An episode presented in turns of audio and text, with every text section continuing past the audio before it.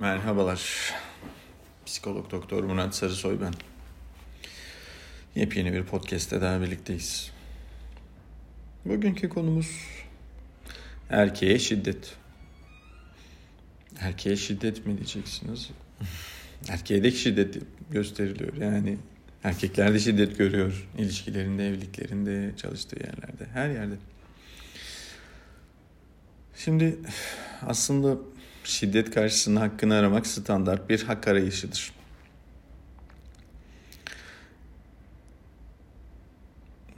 Geçenlerde ünlü bir şarkıcı ve bir bankanın reklam yüzüğü ve aralarındaki şiddete varan çatışmalarla ilgili olarak bayağı ortalık bir karışmıştı. Artık gündemden çoktan düştü gitti. Yani yine de çok şey düşündürüyor bu tip şiddet olayları. Acısıyla tatlısıyla 27. seneme girdim meslekte. Şimdi beni tanıyan tanır. Ne kadar dobra bir adam olduğumu bilir. Şimdi aynı netlikte şunu ifade etmek isterim ki yıllardır ofisime kadın şiddeti görmüş, aldatılmış, itilmiş, kakılmış, dayak yemiş erkekler de gelir.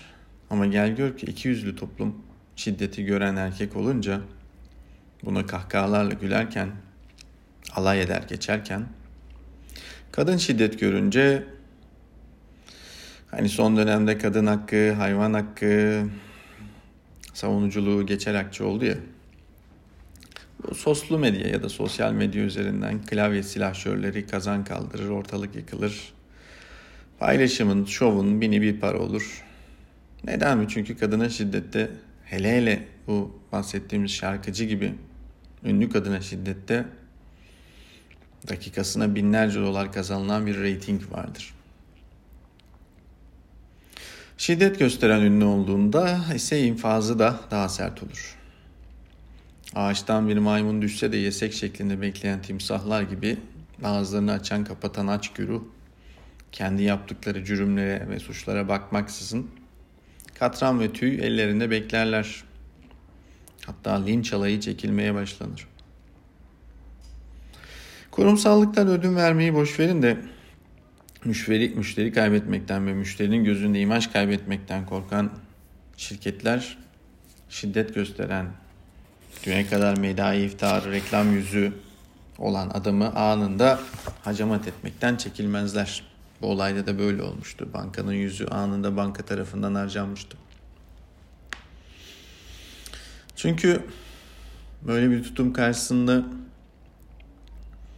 öküz ölür, ortaklık ayrılır. Asıl olan canı olan ve canlı olan her şeye saygı duymak aslında. Yani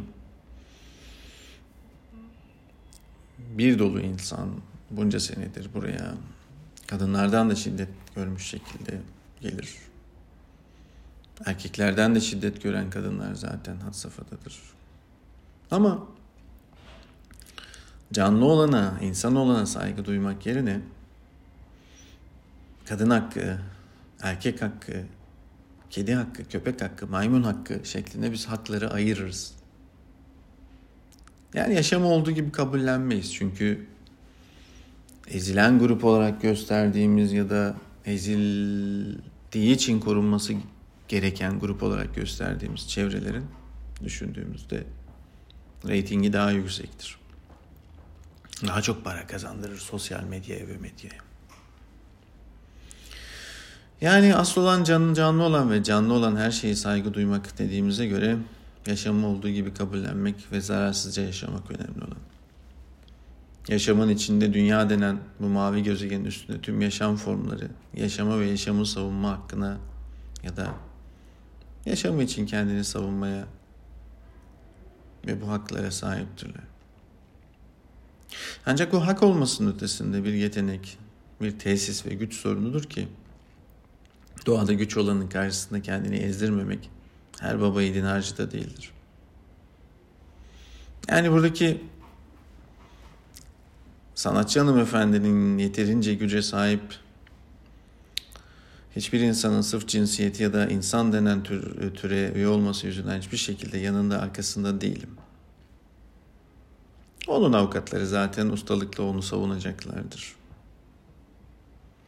Ben daha çok avukat tutamayan, ortalığı birbirine katamayanların, kedinin, köpeğin, çocuğun, cinsiyet ayrımı yapılmaksızın ya da cinsel tercih ayrımı yapılmaksızın, size zararı yoksa yılan ya da sırtlan ya da timsah dahi olsa, her türlü canlının yanında ve onların yaşam haklarını her fırsatta tehdit eden, insan denen türün, kötü yüreklerin karşısındayım.